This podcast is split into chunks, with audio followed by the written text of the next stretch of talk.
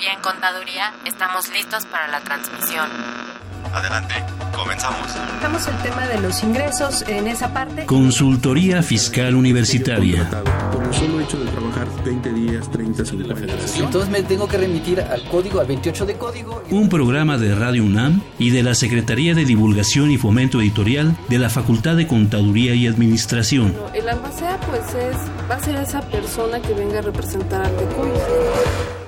¿Qué tal? ¿Cómo están todos ustedes? Es un gusto saludarles. Yo soy Miguel Ángel Martínez Uc y bueno, hoy estaremos platicando nuevamente de lo que es la reforma fiscal. Este es el programa de, de, la reforma fiscal.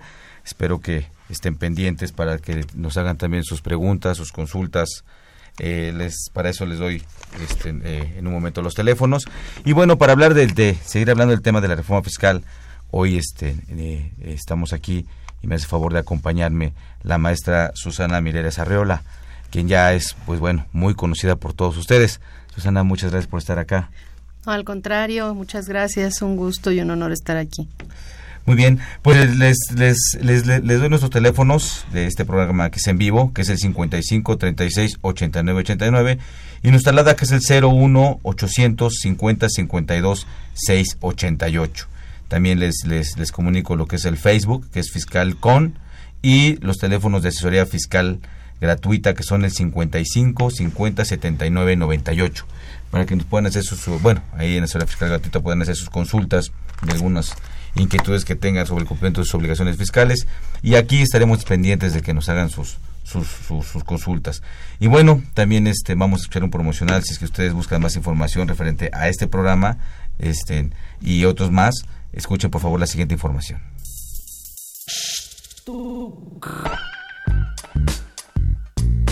Si estás interesado en este y otros temas de consultorio fiscal, ingresa a tu navegador y escribe Radio UNAM.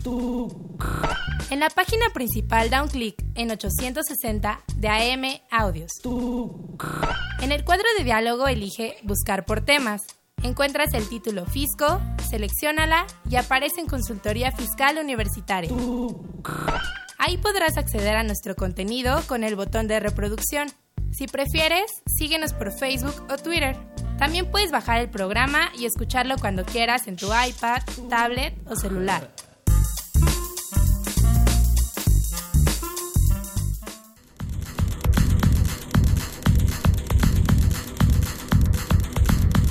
El acuerdo de mediación es incluido en el Código Fiscal de la Ciudad de México. El pasado 29 de diciembre se publicó en la Gaceta Oficial de la Ciudad de México el decreto por el que se reforman, adicionan y derogan diversas disposiciones del Código por el Código Fiscal de la Ciudad de México, a partir del 1 de enero de este año.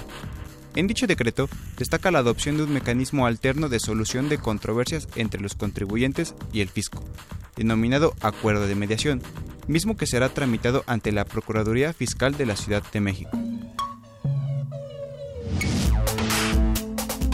Este medio de defensa tiene su símil en el acuerdo conclusivo, tramitado ante el PRODECON y regulado en el Código Fiscal Federal. El acuerdo de mediación podrá ser solicitado por contribuyentes que sean objeto de facultades de comprobación y que no estén de acuerdo con los hechos u omisiones asentados en la última acta parcial, acta final, oficio de observaciones o resolución provisional. Como beneficio, los contribuyentes que acudan al acuerdo de mediación tendrán como beneficio, por única ocasión, a una condonación del 100% de multas. Este medio alternativo se aplicará a partir del 1 de enero de 2018. Sin embargo, en el presente año se establecerán los procedimientos mediante reglas para su implementación.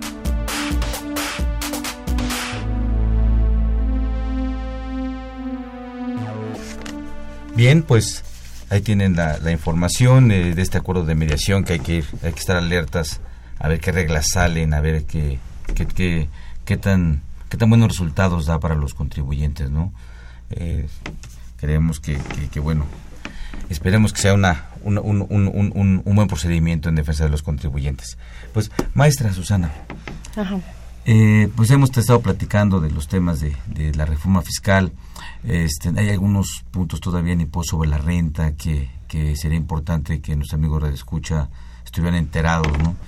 Que, que, que, que ya existen, que ya están como podrían ser eh, los nuevos comprobantes Así que tienen que emitir algunas entidades federativas. Sí, bueno, de hecho, en materia de. Permite regresar un poquito a, las personas morales con fines no lucrativos del título tercero. Hubo ahí algunos cambios, precisamente el caso es referencia y que mencionas este como tal, este entre otros, ¿no? Si quieres, vemos el de los comprobantes y nos regresamos después a ver los otros cambios.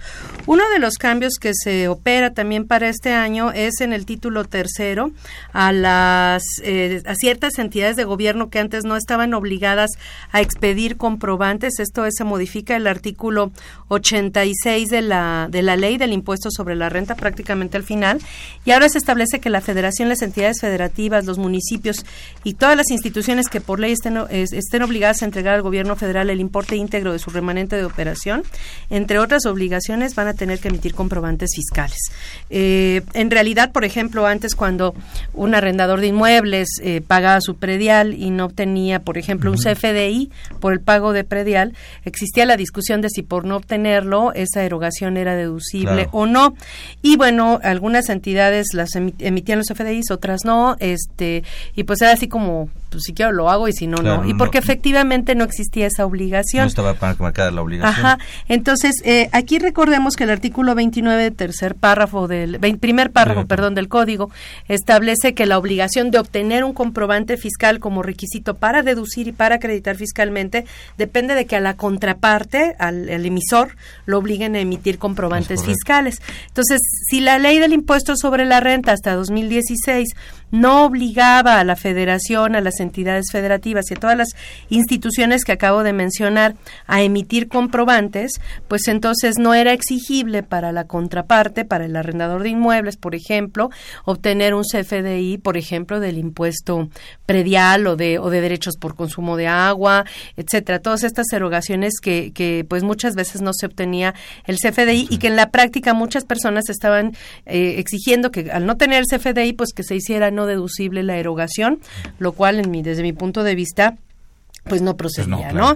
Entonces, en realidad sería hasta este año cuando ya eh, sería, eh, se, se, podría exigir y de hecho eh, tampoco es, este, tampoco es inmediato porque había una disposición transitoria, de hecho es el artículo segundo transitorio de, de, para la, reforma de este año, se establece que pues esta, esta, er, esta obligación va a iniciar de dentro de los cuatro meses siguientes después de que haya entrado en vigor la obligación. O sea que de aquí a abril Todavía podría ser que no tuviésemos el CFDI de estas erogaciones, repito, por ejemplo, agua, derechos, impuestos, etcétera, este, locales y, e incluso este, en algunos casos los derechos, por ejemplo, federales y este y no habría problema. Ya una vez pasando este este plazo, entonces ya tendrían la obligación de expedir el comprobante y pues la contraparte tendría la obligación de exigirlo y si no la obtiene, pues entonces ahí sí vamos a tener problemas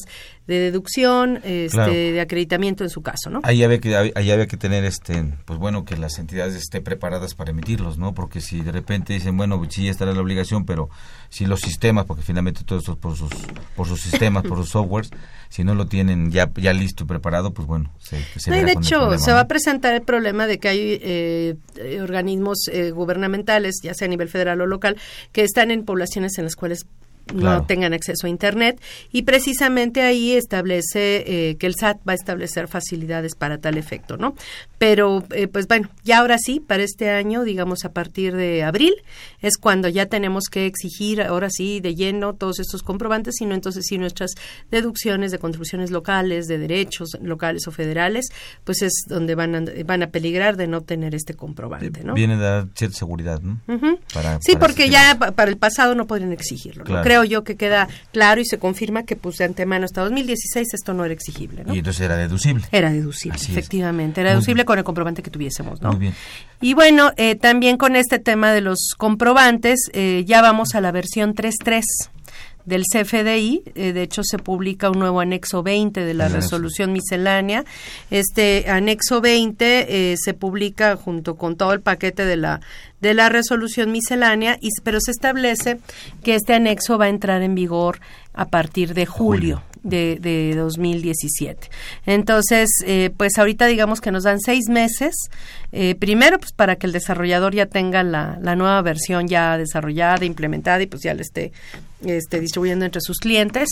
Y segundo pues para que nosotros hagamos los cambios en todos nuestros sistemas derivados de este de este cambio de versión de, del CFDI no hay que recordar que ahorita por ejemplo cuando nosotros eh, eh, solicitamos un CFDI o emitimos un CFDI la versión que estamos utilizando que esa no depende del desarrollador es una versión que determina la autoridad es la versión 3.2 y ahorita vamos a la versión 3.3 este de, de, de, de comprobantes fiscales digitales como estándar general digamos. yo, yo, yo diría, que, bueno, como recomendación a nuestros amigos radioescuchas que lleven bien sus calendarios porque finalmente en este ejercicio tendríamos dos comprobantes con diferentes requisitos.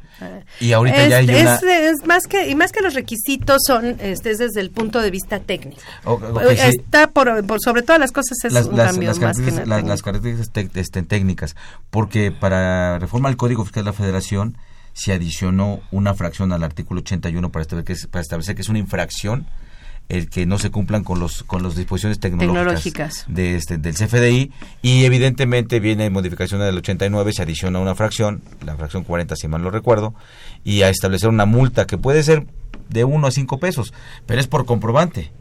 Entonces yo yo lo que veo es que hacia adelante pues tenemos por ejemplo de, desde el primero de enero hasta el día 30, este, este, 30 de junio, pues un comprobante con algunas características este, este, tecnológicas. Y a partir de julio tenemos otra más más lo que puedan eh, para los, cambios que se puedan dar en, en, el Inter, ¿no? bueno, y ahí de hecho el código desde el principio ha establecido que de no cumplir con todos los requisitos que establezca ya sea el SAT o el código, pues la erogación es no además, ¿no? Entonces, este tenemos ese ese problema. Y obviamente aquí pues siempre el que queda en medio también es el cliente, porque el, desarrollador si se equivoca, uno confía, digamos, ciegamente en que el, desarrollador eh, elaboró, desarrolló, valga la redundancia, Por ejemplo, correctamente y en apego a las reglas del SAC cualquier cualquier este comprobante, pero pues nosotros no somos expertos en, poder este, decir si eso cumple o no cumple con los requerimientos del SAT. Hay un problema y bueno, aprovechando tu, tu expertise en todo este en esta área que lo dominas a la perfección, con los gasolineros eh, hay un problema que es, es el desarrollador, eh, porque cuando tú compras la gasolina eh, por litro, por cantidad, pues bueno, te dan un ticket para que pases por tu factura o te emiten la factura. Pero si vemos la factura, el subtotal no cuadra con el monto del IVA. Ese fue realmente... Y es justamente el IEPS, ¿no? Ese fue un error que se generó desde inicios de 2014. En 2000, hasta 2013, efectivamente existía el IEPS en la venta final al público en general y eh, ya tenía algunos años, eh, pero era de los pocos casos en los que el comerciante, el, en este caso el, enajenante de la gasolina, la gasolinería, la estación de servicio, este causaba IEPS y era por la venta al final al público en general de gasolina y diésel y era una cuota por litro adicional este a, lo que se al, al este al, impuesto general que causaba en ese entonces nada más Pemex, ¿no? Eh, se elimina esta, ah, y en esa disposición se establecía que eso no causaba IVA. Ese era el origen de la diferencia entre la base y el IVA. Eh, después, en 2014, se elimina esta disposición como venía operando, ya no queda como venta final al público en general, sino ya nada más queda por el enajenante y se modifica el artículo 8 de la ley del, IEPS y se establece que eh, no causan el IEPS aquellas personas distintas del eh, productor, fabricante, distribuidor, importador de gasolinas y diésel. Entonces, en realidad, a partir de 2014, las estaciones de servicio dejaron de ser contribuyentes del IEPS y, en todo caso, debimos haber eh, regresado al esquema que teníamos antes de que se cobrara ese impuesto, en el cual, eh, pues, la base y el IVA debieron coincidir sin ningún problema, porque ya no era un impuesto que cobrara el enajenante, el gas, la gasolinera, la gasolinería. Pero, este, hubo una confusión, se emitió ahí una circular que me tocó ver a mí en su momento, donde se instruyó por parte de las organizaciones que agrupan a los gasolineros, se les instruyó para que cuál era la forma de emitir el nuevo comprobante para, para 2010, a partir de 2014 y se les, se les hizo hincapié nuevamente en que la base no debía coincidir con el IVA. Y entonces esto provocó que pues hasta hoy tengamos comprobantes en los cuales la base no coincide eh, con el IVA. Sin embargo, esta situación se corrigió este por el SAT, este dado dado que el problema pues era nacional, es, nacional y sigue, siendo. nacional, pues se corrigió, se le dio, digamos, este se oficializó a través de una regla de resolución miscelánea. Esta regla de resolución miscelánea es la 5 punto, les digo 5我嗯嗯嗯。516, 5.16, en la cual se estableció que este que pues hasta el, hasta la venta este al, público en general como perdón se estableció que, primero reconocía que el, impuesto este de la venta de los pesos por litro de la cuota por litro que sigue existiendo pero que ya no lo aplica el gasolinero lo aplica el, el productor importador fabricante este eh, el, digamos el primero el de hasta arriba este que ese impuesto eh, pues era el que lo tenía que pagar este no pero que nada que como había una base exenta de IVA por esa cantidad por esa cuota que esa cuota iba a ir hasta la venta final al público en general. No obstante que el gasolinero pues ya no causaba este impuesto. Entonces, hoy por hoy con esa regla se arregló todo, y hoy por hoy todos los este, comprobantes, aun cuando en realidad ya debiéramos, debiésemos haber regresado al esquema anterior, pues si la base no coincide con el IVA, no importa porque esta regla 516 este, la, la, les dice que la exención del IVA se va hasta el final, no importa que, que, el gasolinero pues no, no tenga ya nada que ver con esto. Sí, y esto es importante porque algunos han, les han llamado Pero es deducible y acreditable el IVA sin problema. En atento al artículo 12, ¿no? De, de, la ley del IVA. Al ya no ser, al ya no ser este causantes de, del IVA, pues tendría que formar parte de la base como costo y tenía que ser base también para IVA. Eh, sí, pero no queda todo, digamos, todo se arregló a través de esta regla. De hecho, fue una regla que se emitió, si no mal recuerdo, en el transcurso de 2014. No es una regla que saliera de inicio en 2014. Eh, pues fue una forma de corregir el, el, asunto que venía mal, este está aplicando mal, está operando mal y bueno, con esta regla se, se corrigió esa situación, esas cinco. Y, hoy por hoy las dos cosas son correctas, este sin problema, ¿no? Una conforme a ley y otra conforme a miscelánea. Y es importante, amigo escuchas que, que lo tengan presente tanto los que hacemos deducibles esos consumos como los que emiten los comprobantes, porque no se tiene mucho conocimiento de esta regla, incluso en, en casos reales, con en, algunas gasolineras, la gente se ha parado y a reclamar que no checa su, la, la, la, base, ¿no? Pues bien, hay también un, un, un nuevo esquema, maestra, que es el, la nueva opción de acumulación de ingresos para las personas morales. Bueno, perdón, si quieres, si terminamos oh, con, oh, los ah, comprobantes. Perfecto. Bueno, entonces, por un lado vamos a la versión 3.3. este, esto está pendiente hasta julio. Eh, pues tienen que cambiar todos sus sistemas, ¿no? Y bueno, ya en materia de comprobantes, ajá, sí, no, porque actualizar cada sistema es un problema. Y decía yo, pues dependemos de que el desarrollador haga bien su trabajo, pero si no lo hacen ellos bien, este, ¿en qué problema nos meten a nosotros de deducibilidad y demás, ¿no? Y bueno, y precisamente relacionado con el tema de comprobantes, este que no es propiamente una reforma de ley, pero es una reforma, digamos, eh, operativa por parte del SAT.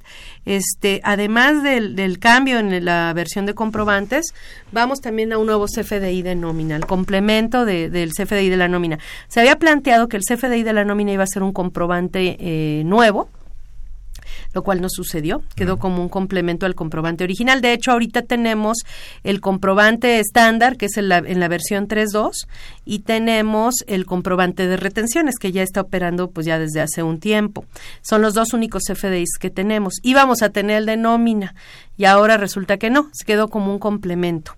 Y entonces en este complemento de nómina, este pues eh, trae nuevos eh, catálogos de, deducciones, de percepciones. Eh, a mí me salta a la vista el tema de las cuotas patronales del IMSS que el SAT desde la versión anterior del complemento ha dicho que tienen que venir, que las cuotas patronales deben venir como percepciones en el recibo de la, de la nómina. Y ahí el tema es que si se ponen como percepciones en el recibo de la nómina, pues no hay de otra más que ponerlas como exentas. Y si se ponen como exentas a las cuotas patronales del IMSS, la pregunta es, ¿qué pasa con la deducibilidad? Claro, por la fracción 30 del artículo por 28. Por la fracción 30 del artículo 28 de que todos los ingresos exentos de los trabajadores eh, son eh, no deducibles entre un 47 para, para el patrón. y un 53%, ¿no? Entonces, eh, pues en esta, esto primero salió en la versión anterior, eh, en un catálogo de preguntas y respuestas del SAT que estaba ahí medio perdido en la página del SAT y eh, pues ahora lo, eh, lo, ponen bueno como percepción en el recibo de la nómina catálogo de percepciones. Y aquí el tema es se incluyen o no se incluyen no se incluyen como exentos con el peligro de que puedan considerar que son deducibles o no se incluyen este en ese caso no y, y este complemento traerá algún beneficio beneficio para, para quién por eso lo que preguntan algún beneficio para el digo, para el patrón, para el trabajador, pues nada, pero para el patrón. No, bueno, beneficio como tal, pues no, es una obligación adicional. Este, él tenía su nómina anteriormente normal y ahora, pues son este nuevos comprobantes, nuevas cargas eh, formales, administrativas para el, eh, el, emisor, este, para el pagador de sueldos. Y obviamente en este caso pues tiene nuevos campos, eh, tiene nueva estructura en las en los campos de las deducciones, tienen eh, nuevos campos, por ejemplo, eh, dentro de los datos que ahora tenemos que incluir está el tipo de contrato, si es un contrato por tiempo indeterminado, por obra determinada, por tiempo determinado, si es un trabajador de temporada, a prueba de capacitación inicial, si le, lo contratamos por pago de hora laborada, por comisión laboral, eh, donde, contratación de donde no existe eh, relación de trabajo, que sería para los asimilados a salarios, jubilación, pensión o retiro o cualquier otro contrato, entre otros de los campos que vamos a, utilizar en este caso. Y hay uno también que se llama el origen del, recurso. El origen del recurso para los, este, ¿cómo se llama? Para gobierno, ¿no? En este caso, porque ahí tienen que ver si son ingresos propios, ingresos federales o ingresos mixtos en ese, en ese caso, ¿no? Entonces, sí se requiere mucha más información para todos los pagadores de sueldos y salarios, que como vemos aquí, pues no estamos hablando nada más eh, de iniciativa privada, sino también de gobierno. Y esto implica pues que tienen que cambiar todos, adecuar todos sus sistemas para la emisión de la nómina, que creo que eso es de las obligaciones más difíciles de cumplir por todo lo que esto implica. De hecho, veíamos, este, pues la semana pasada se platicaba del cambio también en ISR relativo al outsourcing, de que ahora el cliente del, del outsourcer tiene que pedirle a, la persona que le provee de personal este pues todos los FDIs de la nómina de sus trabajadores de los trabajadores del, del, del, que le provee de servicios personales no y los pagos que ha hecho de Ajá, y declaraciones de retenciones etcétera.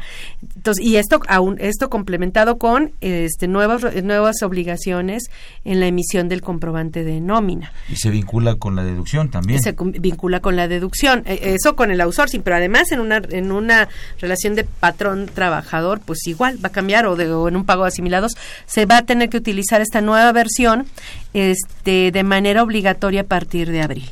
Eh, tenemos estos tres primeros meses con la versión 1.1 del, del complemento de nómina, donde podemos seguir haciendo nuestras nóminas con la misma versión que veníamos utilizando en 2016 y tenemos a más tardar al, al primero de, al 31 de marzo prácticamente para reexpedir los FDIs que ahorita estamos haciendo con la versión vieja, rehacerlos con la versión nueva, este, con la versión 1.2, eh, sin tener que cancelar los FDIs de la versión vieja. Y a partir de abril tendríamos que utilizar única y exclusivamente la versión 1.2. Más, más, más trabajo para los contadores y más gasto para las empresas en comprobantes y más dependencia tecnológica de las de los desarrolladores porque bueno a mí me, me ha ocurrido creo que todos hemos tenido muchas experiencias en ese sentido en el sentido que a veces el programa no se apega a lo que dice el SAT digo por ejemplo el, el este cómo se llama me tocó un, un caso de que una persona que una sociedad civil que iba a pagar anticiposa cuenta de rendimientos estaba utilizando un, un eh, programa para la emisión del recibo de nómina estaba utilizando un programa en internet la plataforma estaba en internet y bueno necesariamente el programa lo obligaba a poner la clase de riesgo el número romano que correspondía a la clase de riesgo cuando la sociedad civil no tenía trabajadores, todos eran socios. Y entonces no le daba la posibilidad de ponerle ninguno, ¿no? Ajá, y porque no era patrón. Y, este, y le habla al desarrollador, el representante, le dice, oye, no tengo ninguna forma de decirle que no y yo no tengo trabajadores, somos socios. Ay, ponle cualquiera. ponle cualquiera, ponle uno pues o la no, que no, quieras, no. pasa nada. No. No, ¿cómo que no? Pues Claro que estaría estaría asumiendo de alguna manera que si es Claro, patrón. Desde que lo llena ya está asumiendo que es patrón y, tiene una clasificación además. Así ya lo está es, así es. Cuando además el, el- eh, la publicación del anexo eh, 20 de, de la resolución miscelánea, que es el que establecía, y no, perdón, el, el complemento de, porque era complemento de nómina, el complemento que estaba en la página del SAT decía que ese era un campo opcional. Entonces, si el desarrollador se equivoca y nos pone como obligatorio un requisito que en realidad ya no existe, que sucede en muchas versiones de Sí, muchas sí, claro. empresas de las más este, populares comercialmente hablando. Hay campos que ya no existen, que ya no se deben aplicar y sin embargo hay programas que todavía siguen exigiendo esos campos. Y muchas veces el desarrollador le echa la culpa a la autoridad, que así es como lo Ah, no, pero digo, pero ahí sí ya Claro. no hay forma, ¿no? Si está el anexo o el, o el estándar informático publicado en la página de Internet y el desarrollador no se apegó a lo que dice el SAT, pues el culpable es el desarrollador. El problema es que el usuario está como sándwich en medio, ¿no? Por eso, amigos, este, de escucha, les invitamos a que lean estas disposiciones con mucha calma. Hay un domingo en la mañana que no tengan mucho que hacer para que fresquecitos le puedan entender un poquito más, porque luego con la presión del cotidiano nos, nos gana y lo, y lo leemos diferentes. Me permito recordarles los teléfonos en cabina que son el 55 36 89 89, nuestra alada sin costo que es el 01 800 50 52 688. Y entonces... Pero no es tan fácil, ¿no? Nada más decir eso, o sea, de que, que, que nos pongamos a leer, porque el estándar informático Ah, bueno. es una cuestión No, estoy- bien estoy totalmente de técnica. ¿no? Estoy to- to- to- totalmente de acuerdo que ya son eh, claves diferentes, lenguajes diferentes, pero sí de alguna forma que estemos pendientes porque los desarrolladores a veces muy fácilmente por no reconocer un error. Sí, porque este, se les hace más fácil hacerlo así, no sé, no Eh, lo ven si está eh, bien o no. ¿En tu experiencia algún desarrollador que pudieras orientar a los escuchas? No, hay muchas marcas en el mercado, hay muchas cosas. Yo diría que cualquiera que utilicen, eh, pues digo, sí, si pueden que se den, si hay algún campo que de entrada les suena que no es natural a su actividad, pues que recurran directamente a la fuente original, esto es ya sea el anexo 20 de la resolución miscelánea, el anexo 24 o bien a los complementos de nómina, a los estándares informáticos, que es muy complejo, pero desafortunadamente, y eso es, esa sí sería, yo creo que una necesidad de que el SAT certificara a los desarrolladores de software. No nada más que dijera, ah, bueno, si el, si el archivito pasó la prueba del, del, este, del verificador, es suficiente, porque pues sí, el archivito va a decir clase 1 Claro. y va a estar bien, no sabes si ese es un dato real o no es un dato real, ¿no? Este, aquí realmente yo creo que sí hace falta que la autoridad o, o la Prodecon protejan al, al usuario porque es una dependencia tecnológica en algo que no somos expertos ¿no? Claro. y que así como nos dijeron pues de repente oye tienes que llevar contabilidad por medios electrónicos oye pero cómo que por medios electrónicos en Excel ¿O qué? no aquí está y te pusieron está. un montón de signitos y de cosas Sí, sí, y, y, y, y cúmplele por- a ver cómo les pero cúmplele porque no hay de otra forma bueno, pues entonces quiere decir que en medio hay un, un desarrollador de software del cual dependemos del SAT y nosotros, pero pues quien tiene la sartén por el mango pues es la autoridad. Claro, pues, y sobre todo cuando viene, nos revisa, encuentra algo y, y, nos ahora con la nueva rechacen multa- deducciones o nos rechacen, imagínate que te rechazaran toda la nómina porque no cumple requisitos fiscales. No, es, es, es, es, es un O crédito, requisitos, es un crédito este, catastrófico. tecnológicos. Es un crédito catastrófico. Pues muy bien, amigos, escuchas, vamos a ir a una pausa y continuamos hablando de lo que es la reforma fiscal.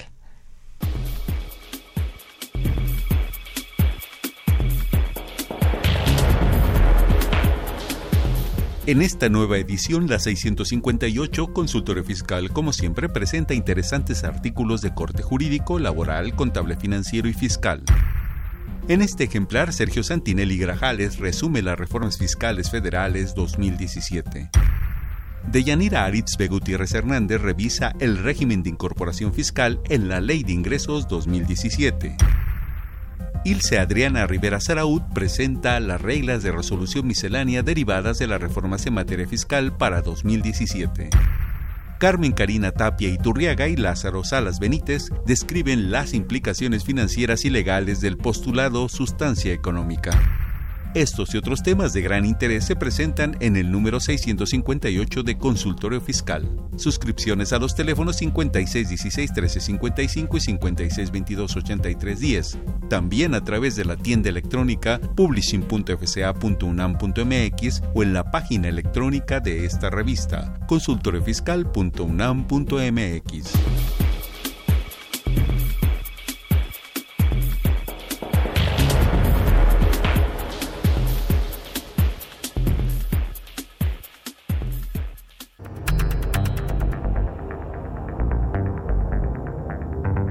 Fiscal.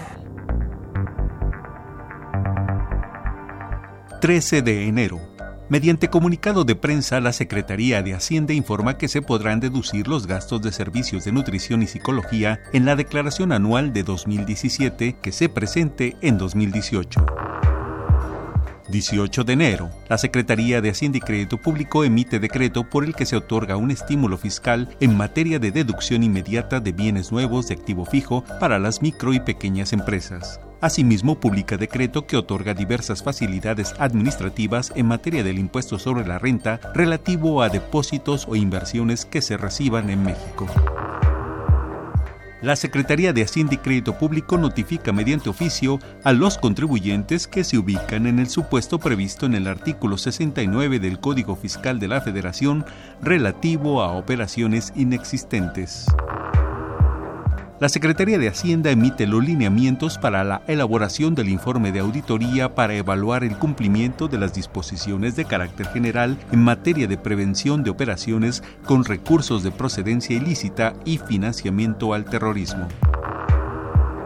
El Instituto Nacional de Estadística y Geografía publica el encadenamiento de productos del Índice Nacional de Precios al Consumidor correspondiente al mes de diciembre de 2016. 22 de enero. El presidente de la República, Enrique Peña Nieto, se reunirá el próximo 31 de enero con el presidente de los Estados Unidos, Donald Trump. Se tiene previsto que en este encuentro se renegocien los términos del Tratado de Libre Comercio. 23 de enero. La Secretaría de Hacienda publica el anexo 16A de la Resolución Miscelánea Fiscal para 2017 relativo a los formatos guía para la presentación del dictamen de estados financieros para efectos fiscales emitido por contador público inscrito y de los cuestionarios relativos a la revisión efectuada por el contador público por el ejercicio fiscal 2016. Info Fiscal.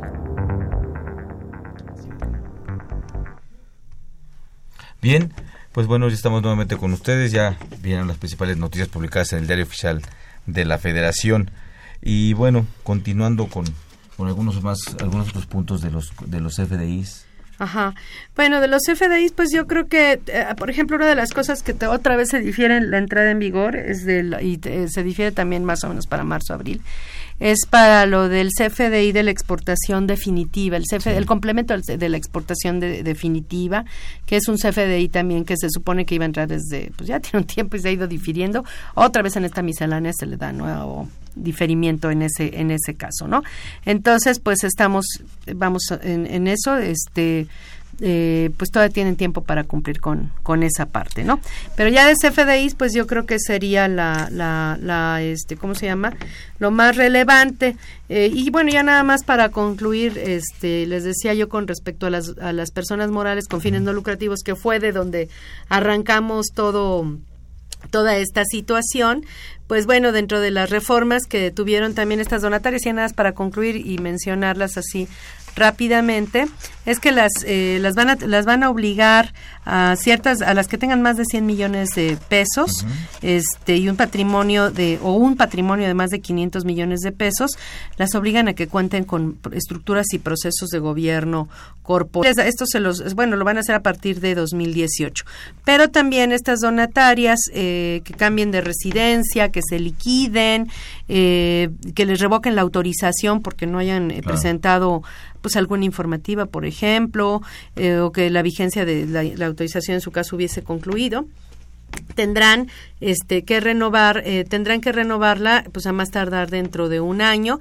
Y si no lo hacen por ejemplo si se liquidan cambia de residencia o, pierden la autorización pues tendrán que destinar sus, sus bienes a otra donataria autorizada para recibir donativos deducibles y ahí también se estableció una nueva infracción en el artículo 81 del Código Fiscal de la Federación y también en el 82 una multa para quien no cumpla con el, con, el no destinar los bienes ¿no? de las donatarias este, autorizadas a otra a, a, otra este a otra este, donataria correspondiente no total de su patrimonio Así es, o sea, tienen que tener más cuidado de no cumplir con las obligaciones en ese en ese caso porque de lo contrario eh, pues van a perder la autorización, se van a convertir en personas morales de título 2 eh, y van a tener que pagar el impuesto sobre la renta pues a la tasa del 30% y obviamente también aumenta la, la base para la PTU en ese caso, etcétera, ¿no? Entonces sí, sí no es tan sencillo este este asunto, ¿no? Inclusive eh, también se modifica otro artículo que es el 82 ter, donde se establece este pues la, opción de certificarse eh, de que cumplen con todas las disposiciones fiscales. Entonces es otra otra posibilidad que tenemos en ese en ese caso, ¿no? Muy bien. Antes de cambiar el tema hay unas preguntas. Si me permites vamos a, darle lectura. Nos habló Carla Rojas. Eh, y ella pregunta, ¿es obligatorio tener el buzón tributario? Pues sí, sí, sí es obligatorio. ¿Qué otro? Aunque no quiera. También hizo favor de Y además es recomendable porque de ahí se puede enterar de todo, ¿no? Claro. El buzón lo tiene, más bien este, este es, agregarle los correos al buzón tributario, ¿no? Este el buzón lo, lo, asigna la autoridad, más bien ella lo que tiene que hacer es agregar los correos electrónicos de comunicación entre el buzón y ella para que le llegue la información que está en su buzón tributario. Eh, tenemos, también nos habló Ricardo Hernández, eh, y dice, una persona física por honorarios que falleció y debe pagos provisionales de IVA e ISR del 2015-2016, ¿quién debe pagarlos si no dejó testamento? Bueno, ahí en todo caso era, era obligación de esa persona el que pagara. Y bueno, tendrían este, que haber sido contra la masa hereditaria, tendría que resolver lo del testamento y ver a quién le tocó el dinero, etcétera. Pero realmente la obligación era de él, como tal. En ese caso, aquí no hay sucesión, vamos, porque no hay una, como se trataba de un servicio. Ajá, se trata, y se trataba de un servicio personal independiente, pues el que se el, prestaba el servicio ya no existe, pues entonces ya no puede exigirle a nadie más en ese caso. A diferencia de cuando hay bienes de por medio, por ejemplo, un arrendador de muebles pues el, el que el que hereda los bienes es el que continúa con la si así lo desea ajá, una actividad empresarial que continúa con la actividad y la percepción del ingreso. Muy bien. Vamos a, a, una pregunta más que nos hizo Berta Muñoz pero bueno tiene que ver con, con, un tema que vamos a cambiar. Creo que tenemos una una llamada. Sí buena tarde. Sí buenas tardes. Bueno bueno. Sí, buenas, buenas tardes. ¿Con quién tenemos el gusto? Eh, con la contadora Elizabeth Leiva. Contadora, muy buena tarde. Mm, buenas tardes, contador Miguel Ángel, eh, contadora Susana Miguel, les gusta en saludarles. Sí, eh, este, estamos para servirle, ¿tener alguna inquietud, alguna pregunta? Sí, claro que sí. Bueno, tengo una duda eh, respecto a la cancelación del CFDI sin aceptación del, del receptor eh, ya que, bueno, mi duda eh, principal es ya que en la regla 2.7.1.38, la cual nos habla sobre la aceptación de, de la cancelación. Sí. Mm, bueno, ¿sí me escuchas? Sí, sí, sí, perdón. Se, creo que se cortó un poquito la llamada. Sí, bueno. ¿Caso nos puede repetir nuevamente la pregunta, por favor? Sí, sí. Eh, este, bueno, mi duda es respecto a la cancelación del CFDI sin aceptación del receptor, ya que en la regla 2.7.1.38 nos habla sobre la cancelación este con aceptación del, del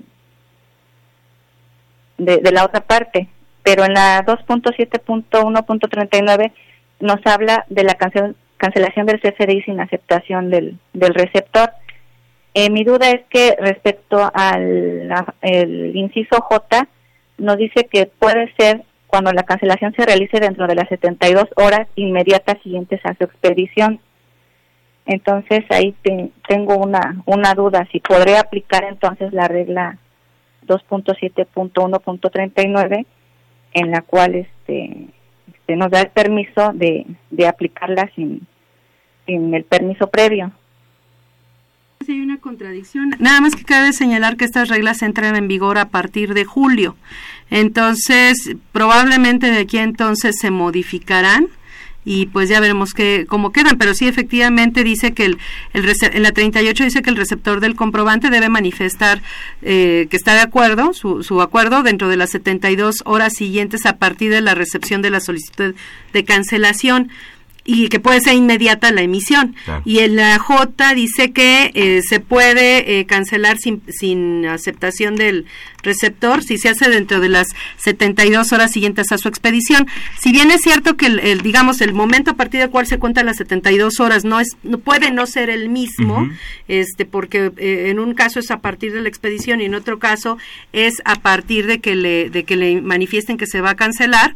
Entonces, pero pueden pudiesen coincidir casi o casi coincidir si este si prácticamente inmediatamente después de la de la emisión el, eh, inmediatamente le mando la, la, este, la solicitud de la, que acepte la cancelación. ¿no? ese darle un traslape, eh, una contradicción de las reglas, probablemente vayan a modificar esto, pues, dado que entran en vigor a partir de julio. En este caso, vía el trigésimo quinto transitorio, o por ahí, de la resolución miscelánea. Y vamos a ver, y ya veremos si lo aclaran o lo enredan más, ¿no? Sí, pero sí, digo, sí, hay, sí, sí este, hay, eh, puede llegar a ver, aunque va a ser, no va a ser como, siempre, no va a ser común, porque en un caso son 70 72 horas a partir de la emisión, yo puedo cancelar sin avisarle.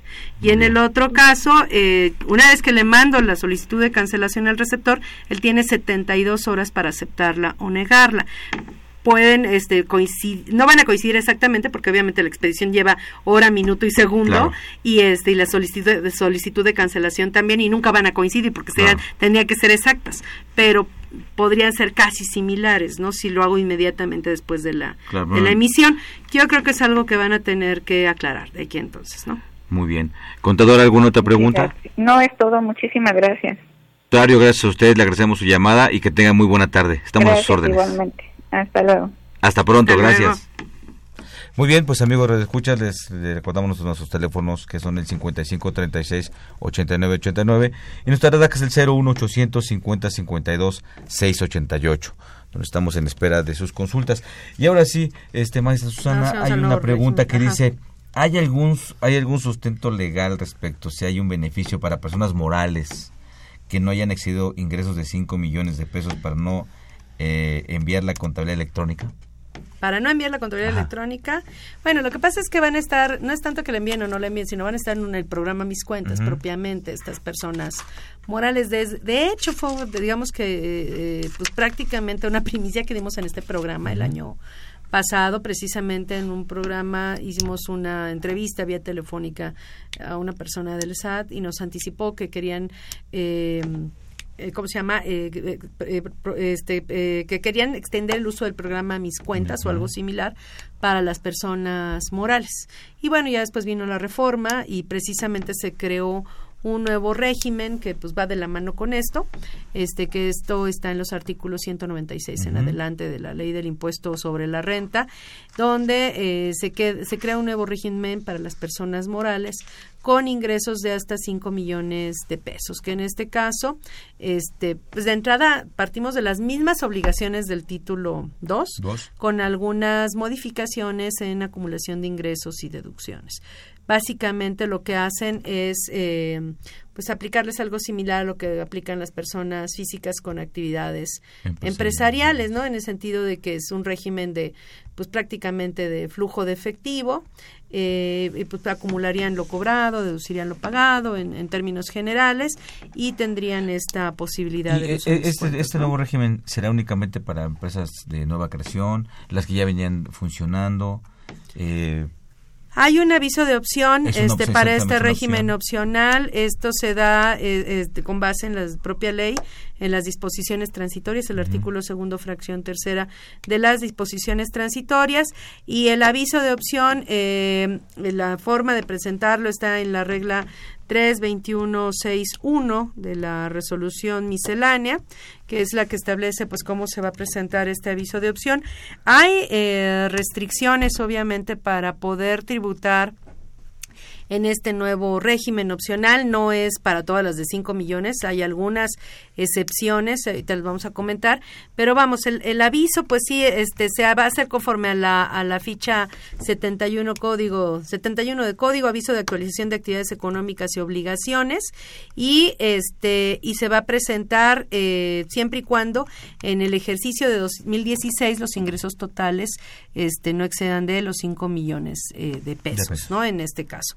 Pero este pero bueno quiénes son los que no podrían no obstante o sea puede ser para los que inician actividades o para los que ya, venían no y quiénes son los que no pueden estar en este régimen dice personas morales en las que unos uno o varios de sus socios accionistas o integrantes participen en otras sociedades mercantiles donde tengan el control de la sociedad o, de su administración o cuando sean partes relacionadas este en términos de ley no Entonces, si este, si eh, tienen eh, más de un accionista y este, este, digo un accionista que tiene participación en más de una sociedad y tiene eh, pues control de, de una o de estas sociedades, pues ya con eso no, van a poder estar en este nuevo régimen, no obstante que no excedan de los 5 millones de pesos. Tampoco van a poder aquellas que realicen actividades a través de fideicomiso de asociación en participación, eh, las que se estén dentro de grupos de sociedades, este, del, dentro de los grupos de sociedades que establece la ley del impuesto sobre la renta, aquellos que eh, aquellos cuyos integrantes sean socios accionistas, eh, cuyos integrantes hayan sido socios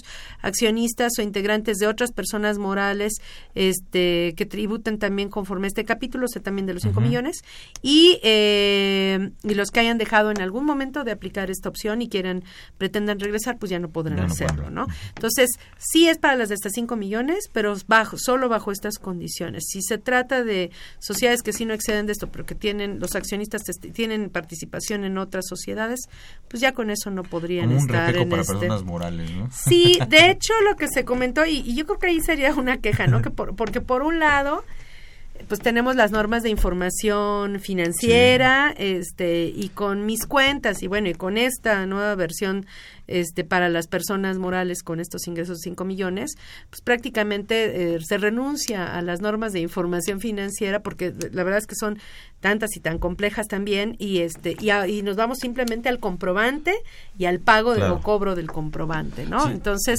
como que eh, tanto no nada más en, por, por las que se van a mis cuentas, sino también porque hoy por hoy todo es comprobante, ¿no? Si si está en un comprobante debe estar registrado en la contabilidad, este y, y, así debe ser, ¿no? Cuando muchas veces hay eh, pues choque con algunas normas de información financiera en cuanto a los momentos de los registros y demás, y pues entonces, eh, por un lado, en las reglas del envío de la contabilidad nos dicen que tenemos que estar apegados a las normas de información financiera. y por otro lado hay un divorcio de las propias normas de información financiera con todos estos esquemas este, de flujo efectivo, con los esquemas de, de, pues reglas de, que todo va tiene que ver con comprobantes y, pues se hacen a un lado las normas de información financiera, ¿no?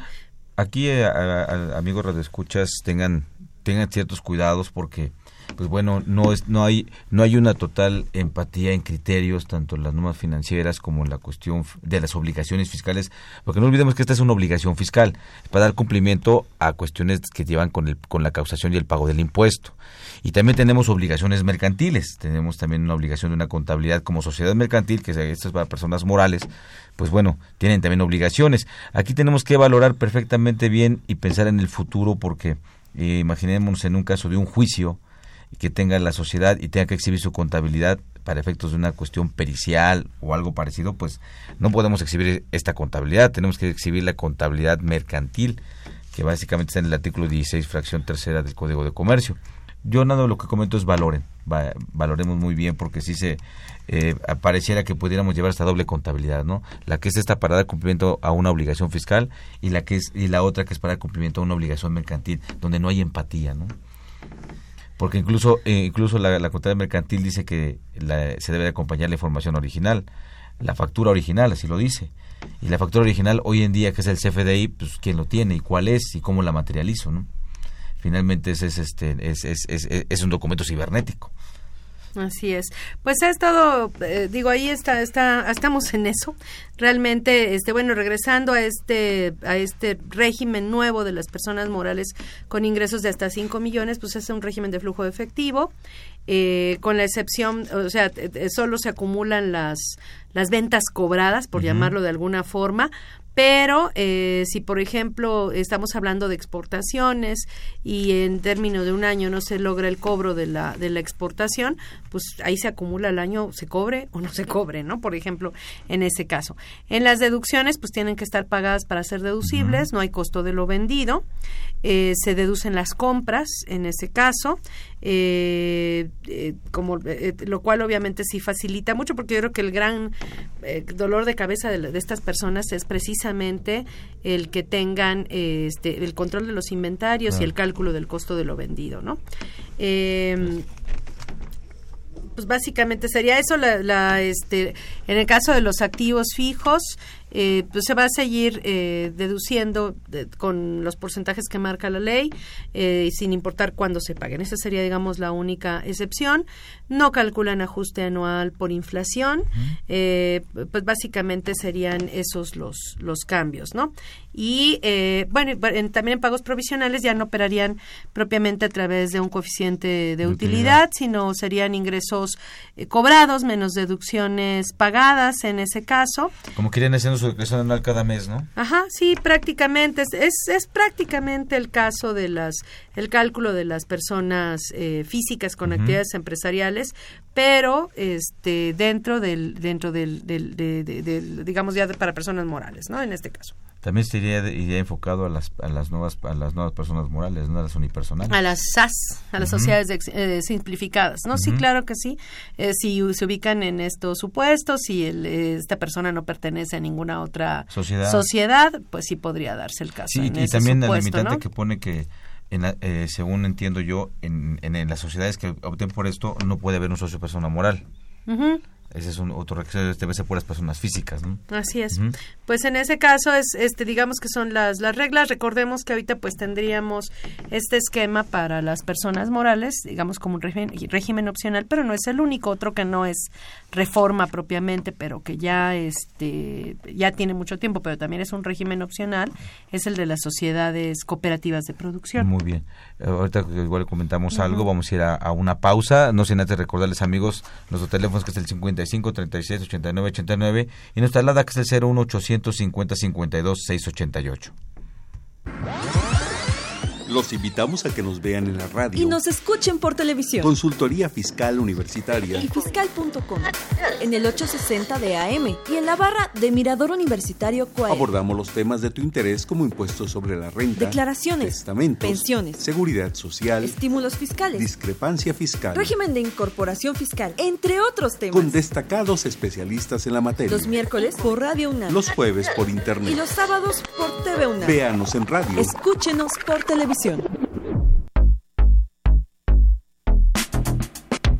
¿Sabías que ahora también podrás deducir los honorarios de nutriólogos y psicólogos? Así es, conforme al decreto que reforma, adiciona y deroga diversas disposiciones de la Ley del Impuesto sobre la Renta, publicado el 11 de noviembre de 2016, se incluyó en el artículo 151, fracción primera de dicha disposición, la posibilidad de deducir, para efectos del cálculo del impuesto anual de ISR, los servicios profesionales en materia de psicología y nutrición. Estas deducciones se suman a los pagos por honorarios médicos y dentales que ya estaban contemplados en el citado numeral. Las condiciones para acceder a este beneficio son que los servicios sean prestados por personas con título profesional legalmente expedido y registrado ante las autoridades educativas pertinentes, así como que dichos pagos se efectúen mediante cheque nominativo, transferencia electrónica o mediante tarjeta de crédito, débito o servicios. Recuerde que estas deducciones tendrán que hacerlas valer en la declaración anual del ejercicio 2017 que se presentará en 2018, por lo que es importante que solicite facturas por los servicios que reciba por estos conceptos y los conserve para el momento de hacer su declaración.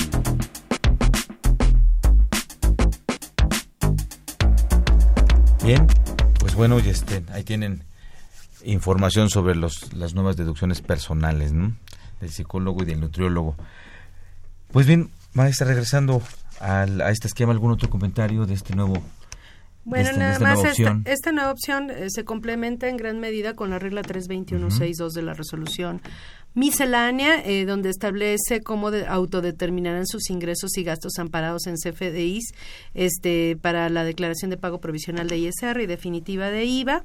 Y ahí está este, también la parte de la contabilidad eh, simplificada, ¿no? Entonces es, es básicamente lo que complementa a este a este régimen que se complementa pues mucho con la con la regla con esta regla de resolución miscelánea, ¿no? Entonces este pues básicamente sería eso, ¿no?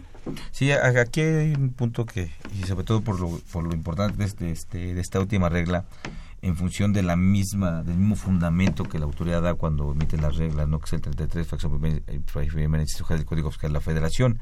Ahí me llama la atención, tampoco hay una empatía en donde aquí esta regla se está refiriendo al tema de las ingresos y deducciones, que finalmente van a formar parte de la base y ese fundamento establece que siempre que se emitan reglas y que se refieran a objeto sujeto base tasa tarifa no generan obligaciones o cargas adicionales a las que dijo la ley. Así es. Entonces vemos que no se cumple tampoco, ¿no? En, este caso, digo, es, es, es, es, una reflexión importante por hacer porque, bueno, si bien es cierto, siempre buscamos cumplir con las obligaciones adecuadamente para evitar problemas con la, con la autoridad y que finalmente, bueno, los, los contribuyentes, sea mi empresa o yo como contador con los clientes, pues busco que no haya problemas, ¿no?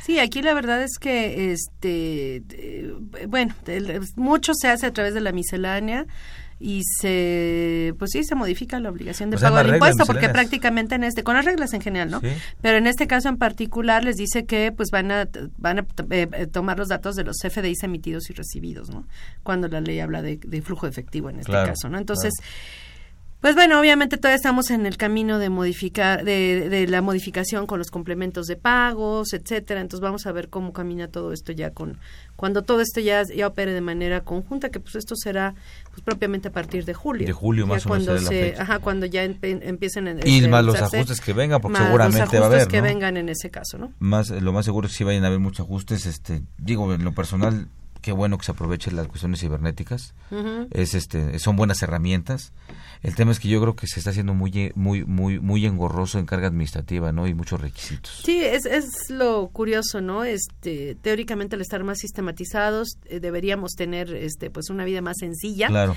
Este, no se, se suponía que ya no iban a requerir a los no nos iban a requerir a los contadores dado que todo lo iba a hacer la máquina y todo lo iba a hacer la plataforma del SAT y sin embargo, eh, pues hoy por hoy nuestras obligaciones eh, son cada vez formales, son cada vez más fuertes, más, fuertes. más pesadas, con más detalle, con más este, posibilidad de errores y obviamente de infracciones, de, rechazo de deducciones, de incumplimientos, etcétera. Entonces, es todo lo paradójicamente se está dando lo contrario, ¿no? Claro, claro. Y pues bueno, como ya todos sabemos, el tiempo siempre nos apremia.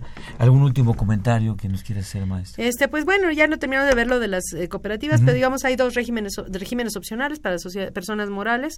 Uno es el, del nuevo, de los 5 millones, y otro pues, es el de las sociedades cooperativas de producción. Son parecidos, pero eh, en este segundo no se hacen este pagos provisionales, dado que se paga sobre lo que va llevándose el socio, no sobre la utilidad propiamente que se va generando, ¿no? Claro. Serían más o menos este a pues, grandes rasgos los cambios y los Maestra muchas gracias, un honor haberte tenido aquí en el programa, haberlo compartido y este pues muchas gracias. No, al contrario, gracias y un saludo a todos nuestros radios. Felicitaciones y que nos sea de a todos el 2017. Esperemos que sí. Por lo mm. menos nos vamos a divertir bastante leyendo. Mm. Eso eso que ni que. Pues amigos Red Escuchas, igualmente eh, me despido, no sin antes también comentarles que durante el ejercicio, eh, bueno, durante el año van a haber algunos programas donde vamos a tocar esos temas ya en específico vamos a ir tocando uno, o cada uno de los temas en específico ya con sus repercusiones prácticas y con todo eso.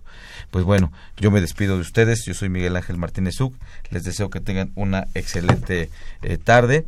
Eh, nuevamente le agradezco a la maestra Susana Mireles por haber estado con nosotros platicando el tema de reformas fiscales. Esta fue una producción de Radio UNAM en los controles eh, Socorro Montes, en la producción por parte de la Secretaría de Divulgación y Fomento Editorial de la Facultad de Control y Administración, Nezahualcóyotl Jara, Alma Villegas, Emilio Flores, Juan eh, Carlos Serrano y Guillermo Roberto Venegas. Pues bueno, que tengan ustedes muy buena tarde. Hasta la próxima. Consultoría Fiscal Universitaria.